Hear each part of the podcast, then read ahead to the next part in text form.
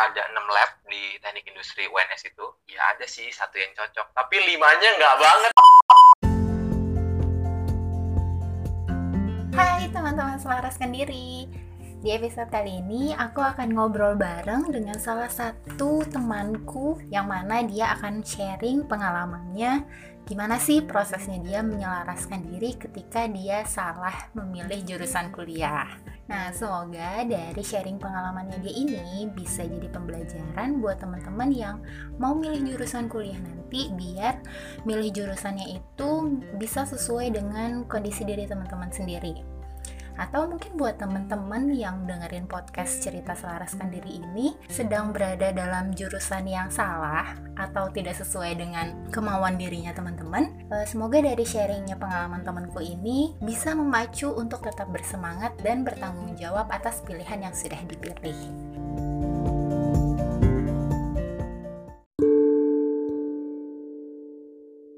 Oke, nah sekarang uh, ini dia teman-temanku Emir Syam Haimin. Hai Mir. halo Laras Apa kabar Mir? baik baik lu gimana Baik, alhamdulillah. Ya begitulah ya situasi ini membuat capek nggak sih di rumah mulu? Ih capek dong bosen pastinya Tapi lo habis liburan ya, enak banget. ya se- sedikit eh, melepas penat ya karena kan aku full kerja di rumah ya apa apa di rumah jarang keluar sehingga kayak aduh perlu nih kayaknya nih yang penting kan jaga protokol aja Hmm, hmm, hmm. BTW, kasih ya udah nyediain waktunya buat sharing nih di podcast cerita selaraskan diri. sama-sama Laras Eh Mir, ceritain dulu eh, tentang biar kenal gitu ya.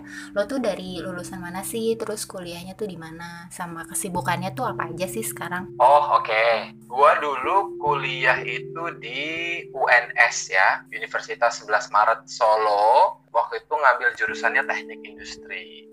Terus sekarang gua sibuknya ngajar di Yamaha Music School, juga jadi salah satu murid di sekolah musik di Jakarta yaitu Jakarta Conservatory of Music. Nah, tapi berarti kan lagi lanjut studi gitu ya Mir ya? Iya betul.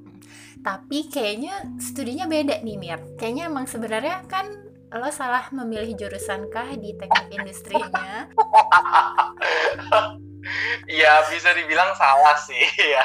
Hmm, oke. Ya, Itu sih Mir, emang itu kan yang akan kita bahas ya. Jadi eh, bisa ceritain dulu nggak sih Mir kayak sebenarnya tuh lo minatnya tuh di mana sih? Terus sejak kapan lo punya minat yang sebenarnya kayaknya lebih ke seni ya, khususnya seni musik gitu. Eh, sebenarnya sih eh, kalau belajar musik tuh udah dari kecil ya. Waktu dari kelas 4 SD itu aku udah belajar biola. Kemudian setelah eh, SD kan eh, sampai kelas 6 aku tuh masih belajar. Tapi di SMP aku kan SMP-nya agak jauh ya di Jakarta Pusat dan dan aku udah agak kurang nih latihannya tuh. Tapi eh, waktu kelas 3 SMP aku mulai belajar lagi. Tapi kali ini bukan biola nih. Kali ini aku belajar piano kelas 3 SMP ya uh, berlanjut ya jadi di SMA itu aku gabung ke marching band belajar trompet di situ sehingga makin banyak lagi ya uh, pengalaman bermusik aku gitu Hmm. Uh, kali ini lebih rame sih. Dulu kan aku belajarnya sendiri-sendiri kayak les-les gitu. Kali ini aku sama teman-teman yang seumuran terus ikut kompetisi. Jadi kayak bener-bener uh, enjoy banget masa-masa itu. Hmm. Ya masa-masa SMA ya Mira. paling sih paling karena masih dalam sama keluarga ya. Sama keluarga terus juga apa namanya eh, kayak ya yang dipikirin kan paling belajar ke sekolah habis itu eh, latihan MB gitu kan. Jadi kayak lebih enteng aja Hmm. Mir, tapi kan berarti dari kecil ya sebenarnya kayak eh, apa udah les biola, les piano gitu. Nah, itu tuh sebenarnya emang dari kemauan diri sendiri atau ya sebenarnya orang tua menawarkan gitu. nah lucunya tuh orang tuaku tuh sebenarnya nggak nawarin itu semua datang dari diriku sendiri sampai saat ini pun juga sama nggak pernah orang tua tuh dari kecil ayo kamu latihan yang rajin aduh nggak pernah malah dimarahin latihan melulu jadi malah kebalik di aku gitu loh. Di saat orang lain tuh dipush sama orang tuanya aku enggak. Itu otomatis banget. Hmm. gitu. Yang waktu kayak di SMA lo malah ini ya cabut ya Mir ya, bukannya belajar ya. Ih, bu- bukan lagi. Pernah ada kejadian yang yang aku nggak lupa waktu SM, SMA tuh ya. Jadi tuh aku pernah nggak masuk sekolah karena sakit hmm. tapi sorenya ada latihan MB aku datang ke sekolah buat latihan MB abis itu sembuh. Sembuh loh. Bahkan itu obatnya yang merah justru ya? Iya malah malah pulang-pulang tuh badan tuh seger gitu kayak ya Allah ngapain juga gue izin nggak sekolah gitu. Emang udah ada surat dokternya gitu loh. Tapi setelah latihan itu ya makanya guru tuh sampai kayak nyinyir gitu kan. Uh. aduh siapa gitu ada ibu siapa yang bilang ini si Emir udah nggak masuk oh di kelas-kelas kelas kelas sebelas tuh. Si Emir udah nggak nggak datang sekolah tapi malah latihan dia marching band. Dasar. Berarti kan emang sebenarnya dari awal ya Mir ya udah udah jelas banget itu emang dari kemauan uh, diri lo sendiri gitu ya. Nggak dipaksa juga sebenarnya emang muncul dari diri lo sendiri gitu.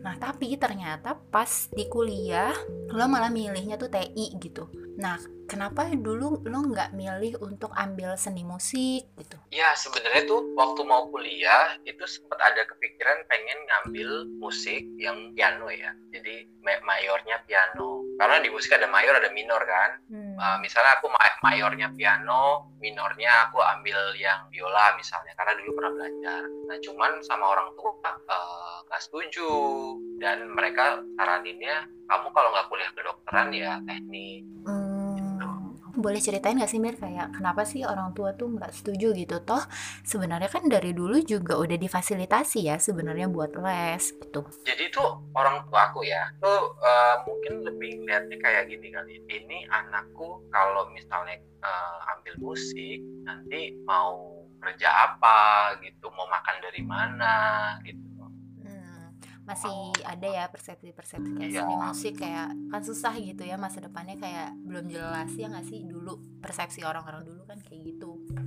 Iya memang eh, apa itu eh, aku kalau menurut aku itu salah ya sebenarnya. Tapi hmm. mungkin memang sudah terlalu menancap di uh, pemikiran orang Indonesia gitu umumnya bahwa musik itu nggak bisa menjanjikan kamu hidup Padahal kan sebenarnya nggak selalu juga gitu ya. Enggak, enggak. Nah, pada akhirnya kan jadi pas lulus SMA itu malah milihnya TI. Nah, TI ini apakah sebenarnya emang sarankan orang tua atau ya sebenarnya masih ada keinginan juga di teknik industri gitu. Nah, itu gimana tuh Mir prosesnya lo memilih jurusan itu ya, jadinya di TI gitu. Ya, jadi tuh dulu tuh gini, kan uh, aku kan dulu milih ada kedokteran, ada teknik. Nah, kedokteran udah jelas ya, kedokteran umum nih, aku ambilnya nih, bukan yang gigi ya, kedokteran hmm. umum. Kalau yang teknik, aku kan bingung mau milih yang mana tekniknya nih. Teknik uh, elektro, aku kurang tertarik sama hal-hal yang berbau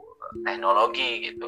Terus udah gitu mau teknik yang lain oh ada nih teknik lingkungan gitu. Tapi kalau dilihat-lihat lagi oh ternyata yang lebih banyak yang luas cakupannya itu adalah teknik industri. Karena di situ kita akan belajar dari sisi teknikalnya maksudnya uh, kayak fisika terus uh, material ya, kimia juga belajar. Tapi di sisi lain kita juga belajar ekonomi manajemen juga ada ergonomi gitu. Jadi apa yang aku lihat teknik industri itu luas banget. Tapi emang bener luas banget. Aku belajar di dalamnya juga ngerasain uh, semua hal dipelajarin. Jadi uh, eh, SKS-nya memang banyak ya. Hmm. Aku waktu itu. Dan memang uh, betul yang dibilang sama uh, uh, kakakku sih sebenarnya waktu itu kakakku yang nyaranin uh, teknik industri. Hmm. Nah udah gitu, jadi gue mikirnya kayak oh ya udah deh mending ambil teknik industri aja. Kan nggak nggak full fisika nggak full hitung hitungan gitu kan. Ada belajar yang lainnya juga gitu. Gitu sih. Ya berarti emang karena ya tahu sebatas itu ya cakupannya lebih luas makanya jadi lebih tertarik ke si TI ini gitu ya Mir ya? Betul betul. Pada akhirnya keterima nih Mir di UNS kan di TI. Nah tapi kan sebenarnya gimana ya rasanya tuh kan kayak bukan yang jadi minat utama lo gitu gak sih Mir dalam menjalani kuliah kan? Nah itu bagaimana Mir keluh kesahnya menjalani kuliah yang sebenarnya kayaknya masih setengah-setengah gitu gak sih Mir? itu itu wow banget sih. Jadi semester pertama itu sebenarnya uh, eh, gue kayak bener-bener dilema. Kayak waktu gue udah masuk, udah terjun, jadi gue lihat oh uh, kan ketemu kan di awal kan orientasi kan jadi kan ketemu semuanya ya. Jadi ada enam lab di teknik industri UNS itu dan enam lab ini kan uh, nanti kan kita akan jurus ke situ. Nanti kita pilih dari enam lab itu. Nah, dari enam lab itu yang yang serap itu yang yang cocok uh, sama gue itu cuma satu lab gitu loh. Dan memang itu udah jadi inceran jadi inceran gue gitu. Ujung-ujungnya juga skripsinya pakai uh, tema dari lab itu. Jadi intinya adalah uh, oke okay, gue udah tahu gitu. Dan rasanya tuh apa? Ya ada sih satu yang cocok. Tapi limanya nggak banget yang lainnya. satu banding lima dong. iya makanya kayak jadi uh, jadi sebenarnya semester pertama gue udah punya gambaran dan gambarannya terbukti gitu setelah gue menjalani sampai lulus eh sampai lulus ya. Hmm. Jadi ternyata memang betul lima yang lainnya tuh gue nggak suka. Gue cuma suka satu aja. Itu yang gue pertahanin sampai gue lulus bisa lulus karena satu lab itu tadi. Nah lab itu adalah lab ergonomi. Hmm. itu adalah desain produk. Jadi gue ngedesain terus juga ada perhitungannya juga sih tapi uh, lebih banyak ke arah desain terus perencanaan produk terus survei uh, ke uh, ke customer kayak gitu-gitu. Itu yang gue suka sih karena gue ada unsur seninya kan. Jadi gue seneng di bidang itu bikin desain desain produk gitu. Nah um, cuman pas prosesnya nggak enak banget. Karena lain gitu loh uh, gini kan gue dibilang tadi kalau uh, musik itu otomatis buat gue ya. Sehingga di prosesnya pun gue tetap nyari musik gitu hmm, apa tuh? Gimana maksudnya? Nah jadi semester pertama itu kan mikirnya kan ah mau fokus kuliah aja. Gitu. Sempet kayak aduh adik salah jurusan nih. Udah jelas nih salah jurusan. Keluar nggak ya? Gitu kayak. Tapi mikirnya tapi orang tua udah keluar biaya terus gue juga udah jauh-jauh ke Solo gitu kan. Hmm. jadi kayak gue mikirnya wah kalau gue keluar gue egois jadi kayaknya gue ngerasa kayak sayang gitu orang tua gue gitu udah ngeluarin biaya gitu loh. Sedangkan kayaknya kalau gue cuman gue mikirnya gini kayak ya mungkin nanti gue bakal kerja di uh, bidang yang yang se sejalan gitu. Ya kayak maksud gue gini loh karir gue jadinya bisa luas. Jadi mikirnya adalah oh nanti gue bisa kerja yang mungkin di bank mungkin di pabrik mungkin di mana who knows kita nggak tahu hidup bawa kita ke mana jadi gue juga mikirnya kayak ya udah gue selesain ayo mm-hmm. gitu terus pada akhirnya nah. yang tadi ada musiknya itu nah tapi di proses ini kan gue udah nggak suka nih sebenarnya nih tetap ditahan-tahan Nah, akhirnya di akhir semester satu itu, eh ternyata UNS punya marching band. dari awal semester sebenarnya uh, dari awal masuk itu gue uh, gue udah sering denger itu latihan di belakang kampus. Itu terngiang-ngiang terus itu. Jadi uh, awal awal kuliah kan lebih deket sama temen kampus gitu kan ya. Karena banyak kerjaan tugas apa segala macam tapi pada akhirnya nggak bisa gitu loh. Uh, jiwa gue uh, menuntut untuk harus ada sisi musik itu tadi. Akhirnya ternyata mereka mau ikut lomba namanya GPMB ikutan dong lo ya? Nah, ih ngepas banget. Emang udah cita-cita nggak sih dari SMA ikut itu? Iya karena SMA itu sempat dulu uh, ikut marching band Garuda Indonesia. Hmm. uh, itu waktu uh, waktu kelas 2 SMA dan ternyata nggak jadi hmm. karena mereka nggak uh, uh, siap lah. Kalau dana siap ya tapi secara SDM mereka nggak siap. Begitu pula di tahun 2009 eh, eh sorry 2008 2009 mereka coba lagi nggak jadi lagi. Ah gue ikut tuh dua-duanya proses 2008 sama 2009 nggak jadi mereka. Nah, akhirnya gue udah lanjut ke UNS kan. Eh UNS ternyata mau ikut GPMB ya udah itu tahun 2010 itu ikutlah GPMB karena memang udah uh, dari 2008 pengen ikut GPMB nggak jadi 2009 nggak jadi lagi akhirnya 2010 kesampaian lawan si Garuda itu ternyata mereka akhirnya 2010 berangkat as you know aja sih mungkin buat yang teman-teman dengar GPMB tuh kayak satu kompetisi salah satu yang terbesar ya Mir ya di Indonesia ya nggak sih? Mm -hmm. ya, di Indonesia. Ya. jadi emang lebih jadi pengen banget kan gitu. Jadi kenapa lo sampai segitunya mau untuk ikut serta dalam GPMB itu gitu? Karena ya emang itu ajang kompetisi yang uh, besar gitu di Indonesia. Kayak lanjut ya. nah jadi apa uh, emang kalau gini istilahnya gini loh. Kalau kampus-kampus itu kayak UI, ITB ya kan? Uh, eh, UGM itu semuanya kalau tanding marching band ya di GPMB itu band-band besar ya udah dia? jadi iya udah jadi ajangnya unpad juga. Itu bener-bener udah tempatnya mau ber, mau bertanding uh, marching band ya di GPMB itu. Jadi kayak gue pengen banget kan. Akhirnya gue join. Nah gue join gue uh, ikut GPMB itu tahun 2010 ya udah lanjut tuh. Karena ada MB hidup gue lebih seimbang. Gue bilang seimbang. Oh ya? Uh, bukan jadi berat ke MB iya. Enggak, enggak, enggak bisa gitu. Karena karena gini loh, berat ke MB itu kan menurut orang-orang kampus gue ya.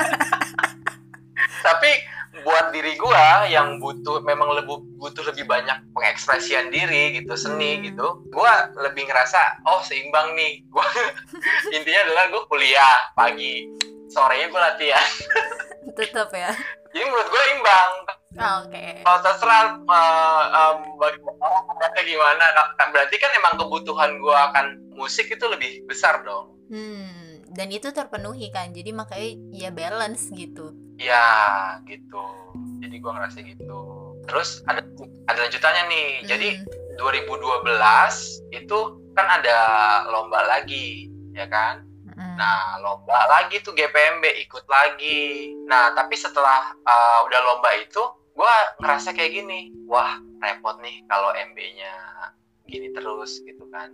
Uh, cap maksudnya gini uh, capek gitu. Dalam arti capeknya tuh capek fisik gitu. Dari 2010 sampai 2012 berasa banget kayak fisiknya uh, dikuras gitu di MB itu. Akhirnya gue mikir apa ya uh, yang bisa gue lakuin gitu. Karena ternyata misalnya gue kurangin MB-nya gue masih ngerasa kayak haus gitu loh pengen pengen belajar yang lain lagi tentang musik. Akhirnya gue gabung tuh waktu itu di Yamaha Music School Solo. Itu apa gitu. tuh uh, les kah? Uh, jatuhnya les. Jadi di setelah tahun 2012 berarti awal 2013 ya itu hmm. gabung di, di uh, Yamaha Music School itu uh, les biasa aja gitu. Kayak orang les pada umumnya. Itu pun karena kepingin keinginan pribadi gitu kan. Sebenarnya ngelanjutin yang dulu sih ngelanjutin aja uh, berarti sebenarnya di 2013 itu enggak enggak enggak MB lagi tapi lebih ke si apa school musik itu di Yamaha. Ya jadi mungkin MB-nya uh, eh, dikurangin kali ya. Jadi intensitasnya berkurang ya kan? Karena memang kita itu setelah 2012 udah nggak ikut GPMB lagi. Jadi UNS itu ikut GPMB lagi di tahun 2019 kemarin. Jadi jaraknya agak jauh ya 2012 hmm. ke 2000 2019 ya hmm. ya mereka sisanya lomba di tempat lain gitu bukan di GPMB ya itu sih paling uh, lanjut Yamaha dari 2013 eh, sambil uh, di MB jadi kayak ini aja ya apa namanya tetap bantu-bantu tapi nggak nggak jadi yang banyak porsinya lah gitu intinya nggak sampai jadi player buat event-event gitu ya? Ya yang uh, lomba-lomba ini udah nggak jadi player lagi. Jadi hmm. udah lebih santai lah gitu. Tapi tetap bantu sedikit-sedikit. Nah udah deh aku lanjut sampai aku lulus tuh Yamaha itu itu uh, outputnya apa Mir? Dari yang si ikut school musik itu di Yamaha? Misalnya nah, apa ya, sertifikasi atau apa gitu? Iya jadi gini uh, Yamaha tuh ternyata memang sistemnya ini menurutku sih bagus ya. Karena gini kalau kita les di Yamaha someday kita bisa jadi uh, guru di Yamaha dengan uh, kita melewati kurikulumnya dia namanya kurikulumnya piano forte jadi aku memang uh, dulu pernah memang belajar piano forte itu di waktu masih sekolah habis itu di uh, Solo itu aku lanjut sampai gradeku grade 7 hmm tujuh itu termasuk yang apa? E, rendah, tinggi atau sedang? Itu gimana tuh penjelasannya? Grade 7 itu udah intermediate kali ya. Ya, intermediate. Oh. Baru aku lanjut advance-nya itu waktu di ini di Jakarta. Itu setelah udah lulus kan berarti? setelah lulus kuliah? Ya, setelah lulus aku kan balik ke Jakarta, ya kan. Hmm. Tapi masih nyari-nyari kerja gitu kan. Dia sempat kerja juga di perusahaan di Jakarta, terus udah gitu. Tapi aku masih lanjut ini ya, masih lanjut Yamaha-nya di Jakarta ya. Sampai suatu ketika uh, aku udah dapetin ininya sertifikat yang advance tadi, nah ditawarin untuk ngajar di Yamaha gitu. Kalau tadi kan itu cara lo menyesuaikan diri agar kebutuhan seni lo tetap terpenuhi ya selama masa kuliah. Balik lagi ke yang si satu banding lima itu. Yang mana cuma ergonomi gitu ya ibaratnya yang lo suka. Tapi masih ada limanya lagi yang lo ya mau nggak mau kalau lulus harus diselesaikan ya semuanya. Nah itu gimana sih proses lo menyesuaikan dirinya dengan eh, susah payah lah lo men- menyelesaikan studi itu gitu? Ya, oke. Jadi, gue punya prinsip hidup. Intinya adalah prinsipnya itu walaupun pelan, walaupun uh, uh, pelan-pelan, yang penting selesai. Jadi, memang gue nggak bisa ngambil SKS banyak-banyak. karena Nah, karena masalahnya adalah IP. balik lagi ya ke persepsi orang di luar sana melihatnya lo lebih eh, beratnya ke MB kan sedangkan kayaknya dilihat eh, proses kuliahnya nih enggak apa ya mungkin tidak berjalan mulus gitu ya kan Mir Yang berjalan mulus sih sebenarnya. Ah, jadi kan karena gue banyak emang latihan ya. Jadi IP gue juga nggak bagus-bagus amat gitu loh. Hmm. Nah, that's why gue nggak bisa ngambil SKS sampai banyak banget. Dan gue juga sadar diri gitu loh. Gue kalau ambil SKS banyak, gue sih kayaknya ini ya apa agak bakalan. juga ya pasti jalaninnya ah. jadi gue tahu diri gitu. Inti tahu diri. oke Nah, udah gitu. Karena gini, karena buat gue kan materi teknik industri tadi kan eh, sulit ya. Hmm. karena itu kan bukan yang gue senengin gitu loh sehingga gue nggak ada eh, rasa curiosity-nya kurang nah waktu ngerjain yang lima lab tadi itu yang lain itu Hmm. Itu tuh mau nggak mau memang gue harus banyak deket sama temen. Karena yang yang karena kan gini mereka yang fokus. Jadi gue harus banyak minta diajarin temen belajar bareng sama temen gitu. Gue ngerasa bener-bener eh, kebantu banget. Dan dan satu lagi ya nggak boleh jaim. Jadi temenan nama siapa? Nggak cuma nama angkatan. Sama angkatan 2015 aja aku temenin semua. Jadi intinya aku misalnya ada materi emang aku pernah nih ada ngulang nih ya kan. Ngulang sama adik tingkat orang lain malu nggak usah malu. Belajar itu bisa sama siapa aja. Jadi aku tuh mikirnya kayak gini loh. Daripada aku nggak lulus gitu kan ya. Terus nanti aku malah eh, lebih ngecewain keluarga aku mending aku belajar sama siapa aja. Kalau misalnya teman jurusanku nggak bisa eh, teman angkatan ya angkatanku nggak bisa bantu ya apa kenapa nggak apa salahnya sih sama teman bawahku gitu angkatan bawahku jadi aku nggak nggak pernah ngerasa belajar itu eh, ada jaim atau malu enggak itu itu kuncinya Hmm. gitu. itu demi ya Mir ya demi untuk bisa menyelesaikan studi yang meskipun sebenarnya ya nggak sesuai minat gitu kan karena jalan ini juga jadi susah payah gitu ya oh iya betul Heeh. tadi ya yang pasti belajar sama siapa aja terus pastinya sih ya memang harus ada ada paksaan dari diri. Kalau misalkan aku nggak ngerti nih nggak ngerti terus tapi aku harus harus ini nih harus harus lulus gitu kan. Ya udah mau nggak mau aku memang harus belajar gitu loh. Dan itu paksaan itu harus datang dari diri sendiri. Misalnya nih misalnya aku gagal nih. Wah aku udah berusaha tapi gagal aku coba lagi. Karena apa? Aku kan juga pengen IPK-nya kan bagus ya Uh, paling nggak tiga ke atas lah gitu. Jadi uh, yang kemarin-kemarin tuh tetap aku ulang lagi biar dapet IPK-nya tiga. Berarti ada akhirnya dapet sih buat cuci Uh, nilai ya? lulusnya IPK tiga. Iya kayak cuci nilai gitu. Uh, eh, ya berarti emang harus kayak maksain diri ya meskipun iya mau nggak mau eh, mau nggak mau itu kan harus diselesain. Dan kalau cuma nurutin yang ah ini nggak sesuai minat nih terus jadi ah ya udah males-malesan kan ya jadi nggak bertanggung jawab juga gitu ya Mir ya. Karena kan balik lagi ke prinsip lo yang tadi di awal gitu.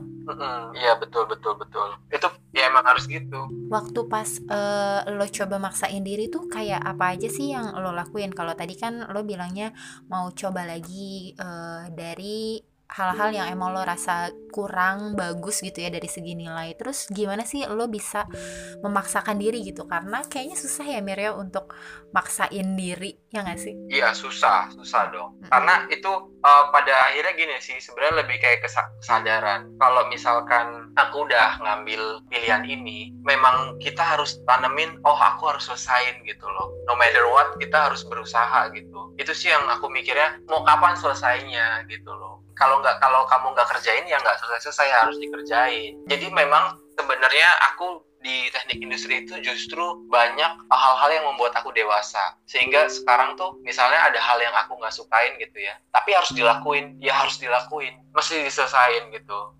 Justru karena karena aku menjalani kuliah yang aku nggak suka itu justru aku banyak mengolah diri supaya aku harus lakuin hal-hal yang yang memang harus aku lakuin gitu loh. Intinya gitu Eh, ada nggak sih kayak misalnya apakah lo buat kayak targetnya, lo misalnya eh, lulusnya nggak biasanya kan kalau S1 4 tahun gitu ya, ini ya nggak apa-apa lah telat, tapi yang penting lo lulus nggak sampai nggak sampai DO gitu, nggak sampai semester akhir banget, itu ada buat kayak target-target gitu nggak Mir? oh ada ada. Jadi apa namanya eh, kan ada cara menghitung ini kan ya eh, IPK gitu kan. Jadi Hmm. tahu nih oh ini mata pelajaran yang bisa diperbaikin. Oh yang ini nggak bisa ini biarin aja deh gitu. Terus ku hitung tuh ada cara hitungnya. Mm-mm. biar apa namanya biar kita tahu ini kita bakal nyampe targetnya apa enggak nih yang ini. Hmm, Berarti Ah. emang kayak diperkirakan juga gitu ya, kayak eh, misalnya eh, sisa berapa SKS, terus jadi akhirnya biar bisa eh, lulus di misalnya empat setengah empat setengah tahun gitu. Nah, itu harus apa yang perlu diperbaiki dengan eh, misalnya kayak tadi cuci nilainya, kayak gitu ya Mir ya? iya iya jadi waktu itu gue ngitung di Excel gitu Hmm. jadi kan gue jabar ini mata kuliah ini mata kuliah ini mata kuliah ini yang bermasalah yang mana aja mana yang bisa diperbaikin coba kalau ini nilainya segini misalnya nilainya B nanti IPK-nya berapa ya gitu loh jadi di apa namanya di, dihitung gitu loh biar kita sesuai target dan bener kalau nanti oh nanti kalau skripsinya itu misalnya nilainya A gitu kan Nah kalau skripsinya A, nanti IPK bakal segini nih. Oh sesuai target eh, target gua gitu. Ternyata benar prediksi gua. Jadi gua kayak eh, ya udahlah eh, nilai-nilai eh, itu kayak nggak nggak terlalu kayak oh pengen dapet A. Enggak enggak gitu. Kayak ya udah realistis aja. Kalau sama dosen ini bisa nggak ya dapat segini? Oh bisa dapat A nih. Ya udah gitu. Kalau yang ini oh paling ini B doang gitu. Jadi kita hitungnya eh, realistis aja gitu. Kayak kemampuan kita segimana sih? Oh kayaknya aku nggak bisa dapat segini deh. Udah kita hitung coba yang realistis tadi. Berarti tetap ada buat perencanaan ya, biar eh, seenggaknya tetap bisa lulus yang nggak lama-lama juga gitu nggak yang sampai mendekati DO terus juga biar dapat nilainya juga seenggaknya juga nggak jelek-jelek banget meskipun di jurusan yang emang nggak diminati gitu ya Mir ya Iya, betul betul. Jadi memang strategi itu penting sih. Kayak tadi sama ya, ya harus belajar gitu. Misalnya ngincer B atau A gitu kan. Ya memang harus effortnya harus ada gitu loh. Hmm. Harus belajar. Karena kan kalau kita biasanya kita kalau nggak udah nggak mau nggak mau ya, Hmm. ya kan. Nah, kan eh, itu udah proses yang lo lalui dan pada akhirnya alhamdulillah lulus ya Mir. Boleh tahu nggak Mir lulusnya dalam berapa tahun Mir? Eh, lima setengah tahun. Tapi it's okay lah ya, gitu kan setidaknya kebutuhan lo di seni pun juga terpenuhi selama lo menjalani kuliah yang emang nggak sesuai minat juga gitu. Ada proses Ya. seimbang dalam tanda kutip menurut versi lo gitu ya. ya bisa dibilang gitu. Hmm.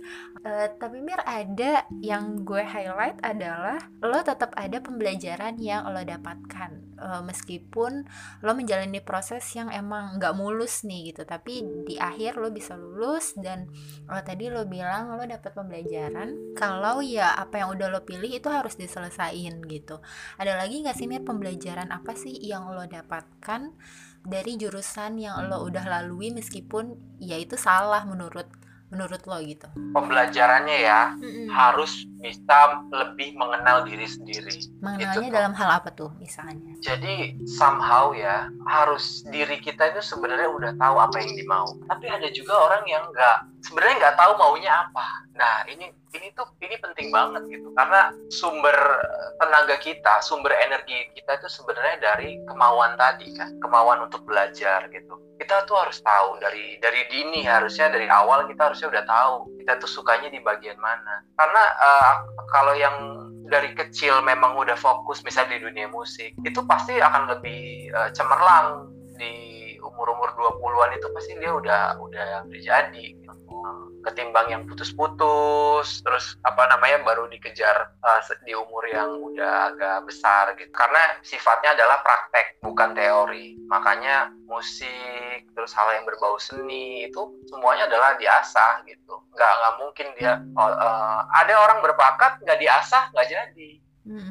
Sama aja Nah berarti lo dapat pembelajaran ya lo harus lebih mengenal diri lo buat dalam menjalani sesuatu gitu dalam apa pun itu keputusan yang yang lo akan pilih gitu ya Mir ya? Ya uh, kalau ini kan tadi aku ngomongnya lebih ke mengenal dalam hal uh, kesukaan ya atau passion lah gitu. Hmm bisa di sisi lain juga bisa dari kapasitas diri. Mengenal diri itu juga penting. Misalnya oh aku kira-kira mengerjakan ini bisa nggak ya? Kalau nggak bisa mending jangan. Kita harus tahu kapasitas diri kita. Dan dan itu banget jadi harusnya tuh dari kecil kita sudah belajar mengenal kapasitas diri dan kemauan kita itu tadi. Berarti emang selain dari passion atau minatnya gitu ya, sama dari bakatnya, emang kita mampu nggak sih di bidang itu itu kita juga perlu kenali gitu ya. Sebelum mengambil keputusan apa yang harus kita jalani gitu ya. Iya, benar.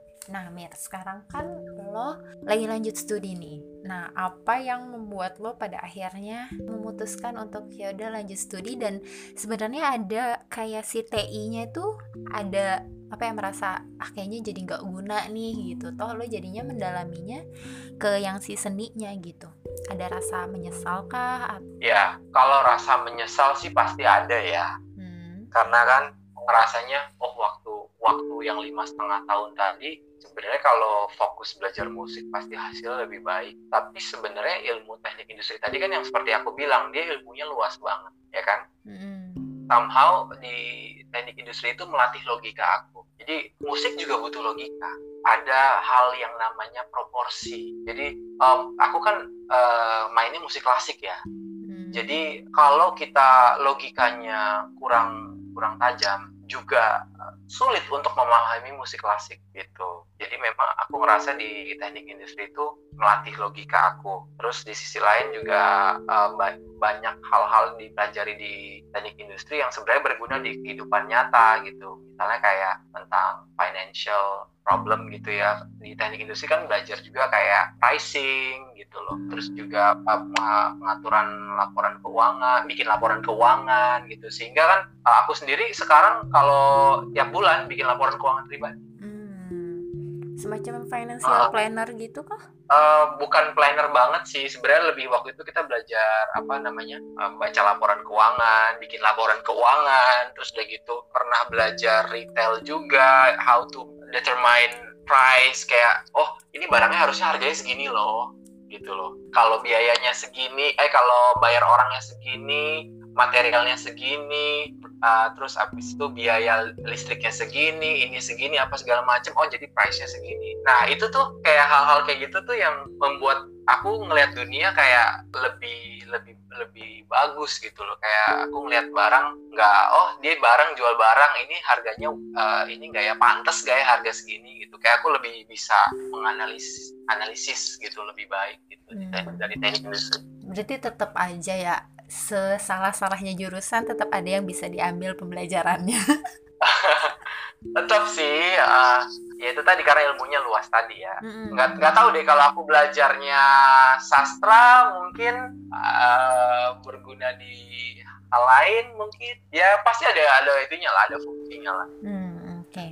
nah Mer, terus ini kan sekarang lo lagi lanjut studi. Apa yang membuat lo pada akhirnya yaudah yuk lanjut studinya ini? Studi yang emang benar-benar jadi minat utama yaitu musik. Nah, aku tuh ngambil studi lagi ini karena aku kan uh, di sini sebagai uh, ini ya instruktur ya, dia maha sebagai coach juga. Uh, Jadi aku merasa gitu, kalau aku pengen lebih banyak bermanfaat bagi murid-murid aku, aku harus memperbanyak ilmuku jadi karena aku nggak pernah di musik yang betul-betul ya, dalam gitu aku kan waktu itu ya maha aja ya. Jadi jadi aku kayak memutuskan untuk oh aku kayaknya harus ini nih aku harus belajar lagi. Sehingga nanti aku pas ngajar ke murid aku bisa ber, lebih bermanfaat gitu untuk murid aku itu kan buat orang lain.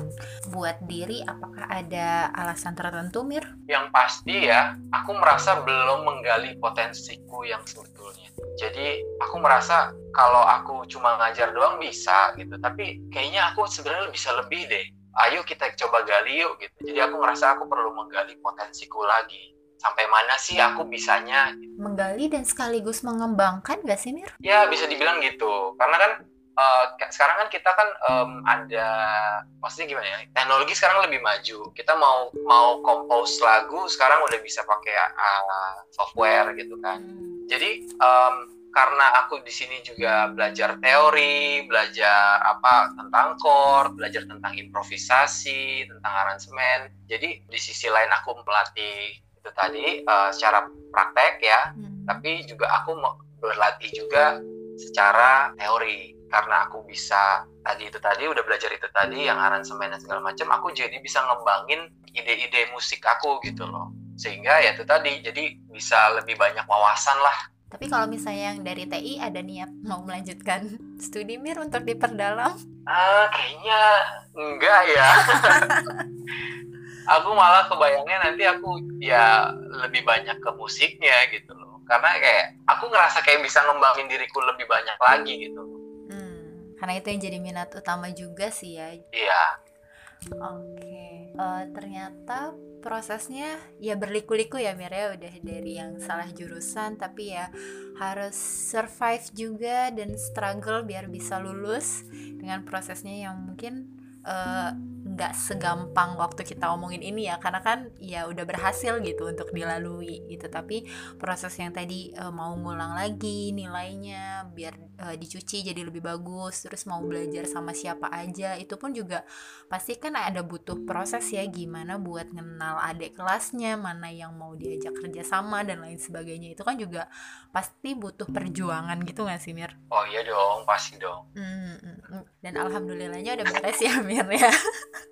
Oh lega banget itu waktu waktu lulus itu. Bener-bener kayak yes akhirnya udah selesai gitu. Kayak berarti berarti sebenarnya walaupun pelan-pelan langkah jalannya pada akhirnya selesai kan? Hmm, gitu. oke. Okay. nah jadi mungkin kalau buat yang udah terlanjur ya kalau misalnya memang harus diselesaikan ya diselesaikan gitu. Toh sesalah-salahnya jurusan tetap ada pembelajaran yang bisa diambil. Ya pasti dong. Pasti ilmunya nggak akan ini ya nggak akan mubazir ya pasti akan tetap bermanfaat. Hmm, tapi memang akan lebih baik kalau mumpung yang belum memilih jurusan nih yang mungkin tahun depan ya akan buka tahun ajaran baru mulai dipersiapin gitu ya biar eh, nggak uh, kena dampaknya si salah jurusan itu ya Mir ya karena prosesnya itu pasti nggak enak banget. Nah, ini ini dia nih. Ini justru di sini titik terpentingnya.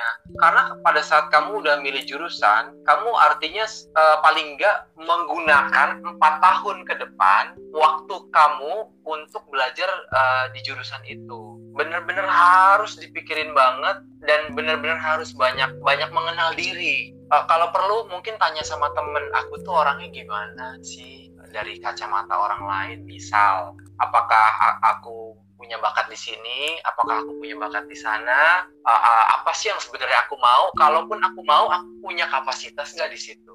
Jadi itu ya, apa kayak pesan-pesannya buat yang teman-teman nanti mau milih jurusan di tahun depan, jadi butuh proses untuk mengenali diri ya. Iya betul, uh, gini loh, uh, belajar itu penting ya misalnya gini, sekarang kamu kan menyiap, menyiapkan untuk ujian, terus kamu belajar, belajar, belajar, belajar, belajar. Tapi sebenarnya uh, kamu harus sebenarnya harus nyempetin waktu untuk mengenal diri juga gitu. Percuma kamu diterima misalnya nih, pada akhirnya let's say kamu pengen ke dokteran, terus kamu keterima ke dokteran, ternyata kamu nggak enjoy dan kamu paksain, jadinya malah lebih repot loh karena kalau di kedokteran itu uh, kamu lulus ya udah kamu memang harus di dunia kedokteran. Kamu nggak bisa kayak aku yang tiba-tiba ke ke mana ke lain-lain gitu misalnya ya kan?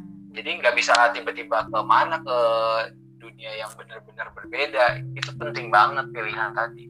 Karena proses jadi dokter pun juga lama ya setelah SCAT pun juga ada proses lain yang harus dilakukan gitu kayak koas, internship, kayak yang udah dibahas di episode episode sebelumnya sih bareng sama Dea. Kayak ada lagi Mir untuk pesan-pesannya buat teman-teman yang mungkin biar nggak salah pilih jurusan nih di tahun depan? Ya itu tadi sih. Sebenarnya kita mengenal diri ya, hmm. itu dengan mengikuti banyak uh, kegiatan. Nah, sebenarnya pas lagi ikut uh, organisasi itu kan sudah bisa tahu kamu maunya yang kayak gimana. Misalnya kamu pengen masuk OSIS gitu kan. Oh, hmm. mungkin kamu ada keinginan untuk ini uh, masuk ke jurusan hukum misalnya selama mengikuti aktivitas itu juga apa mengenali ya mana sih yang emang kita rasa mampu atau mungkin dari bidang ah, yang kita lakukan selama ikut aktivitas itu dari kepanitiaan mungkin ada acara-acara kita jadi tahu ya oh kita lebih mampunya tuh kita ngerjain aktivitas yang seperti apa sih gitu. Yang kita rasa sulit pun juga yang seperti apa sih gitu. Betul betul. Nah sebenarnya selain kita mengenali diri sih kita juga perlu sih ya mengenali jurusan-jurusan yang emang kita minati gitu. Kayak misalnya um, tuntutan kuliahnya tuh seperti apa sih gitu pembelajarannya tuh seperti apa proses studinya ya nggak sih? Itunya itu juga perlu dicari sih sebenarnya sedetail mungkin. Jadi dari info-info tentang jurusan yang kita mau terus kita uh, matchingin sama kondisi diri kita.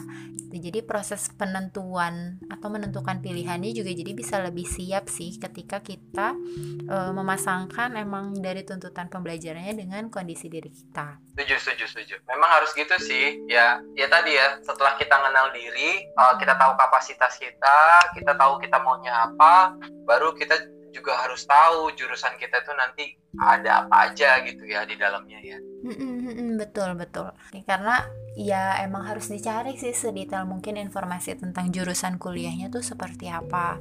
Tuh bahkan even sampai biaya pendidikannya pun juga harus dicari tahu. Lokasi kuliahnya tuh juga harus dicari tahu.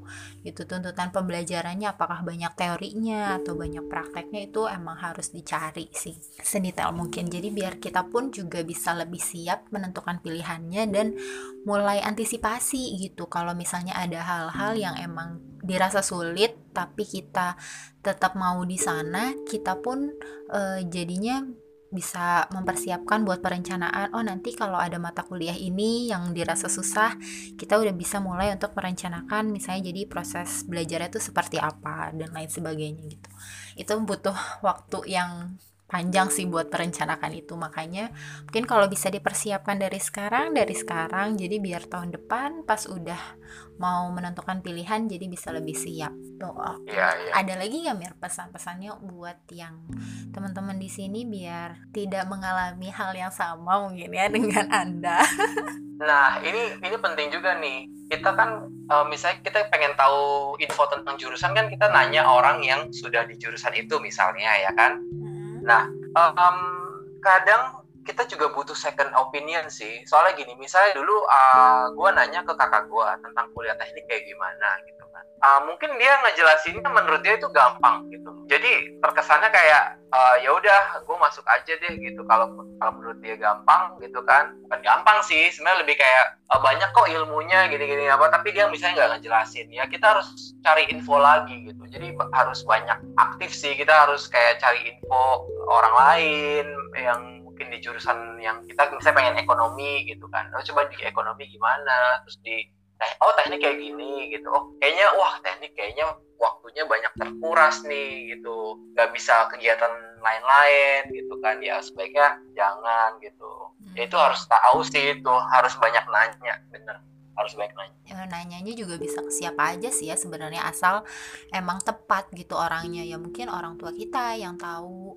Terus bisa juga guru-guru di sekolah guru bimbingan konseling misalnya. Atau kalau ada saudara yang emang profesinya sesuai dengan lulusan jurusan yang kita mau itu juga bisa ditanyain sih sebenarnya. Nah benar-benar. Itu lebih enak tuh. Karena kalau udah profesi artinya dia udah menjalankan kuliah itu untuk profesi itu gitu kan. Kalau kalau kuliah kan mungkin masih santai ya. Kalau udah profesi kan udah kelihatan tuh tantangan pekerjaannya apa. Jadi kayak kita udah kebayang nanti lebih lebih jauh gitu ya. Mm -mm jadi bisa lebih objektif juga nanti pas nentuin pilihannya. Karena ya infonya bisa ya. dibilang cukup akurat ya karena orang yang kita tanya tuh emang tepat gitu. Betul betul. Ah, kayaknya aku setuju sama kamu deh soal yang ini tadi. Lebih baik kita nanya sama orang yang udah berprofesi di bidang itu ketimbang kita nanya sama orang yang lagi kuliah. Emang mesti ya carinya dari berbagai sumber gitu ya biar saling melengkapi ya bisa juga sih ya ya makanya ya aku bilang tadi banyak info tadi lebih baik gitu jadi kita bisa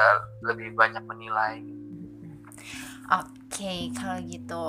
Ada lagi Mir mungkin yang mau disampaikan atau kita sudahi di sini saja? Cukup sih kayaknya. Oke deh Mir, kalau kayak gitu sekali lagi makasih udah uh, mau sharing di podcast cerita selaraskan diri ya. Semoga lancar-lancar ya, okay. kuliahnya, kuliah musiknya yang alhamdulillah sudah ke jalan yang lurus. Butuh berapa lama lagi Mir proses um, menyelesaikan studi di musik ini? Ya kalau di ini kan uh, karena dia bukan ini ya, bukan kayak skripsi ya, dia lebih ke ininya tugas akhirnya tuh lebih ke pertunjukan recital gitu. Jadi ya kira-kira ya mungkin masih ada waktu tiga setengah tahun kali ya. Oh lama banget. Ya kalau cepet ya dua setengah. Tunjukannya itu bisa ditonton dong buat umum? Bisa bisa bisa bisa. Nanti kalau ada ininya aku kasih deh. Biasanya Eee. kita bikin kayak brosur gitu. Kasih kabar-kabarin ya Mira iya. Oke deh kalau kayak gitu. Eh, teman-teman sampai di sini dulu episode kita kali ini. Semoga dari sharingnya uh, temanku ini bisa diambil manfaatnya dan kalau ada uh, hal-hal yang mungkin kurang baik boleh itu dihilangkan saja ya. Jangan diambil uh, diambilnya yang baik-baiknya aja dan semoga bisa jadi pembelajaran. Oke kalau kayak gitu sekian dulu podcast kali ini. Sampai bertemu di episode berikutnya. See you. Dadah Emir. Makasih ya. Dadah makasih Laras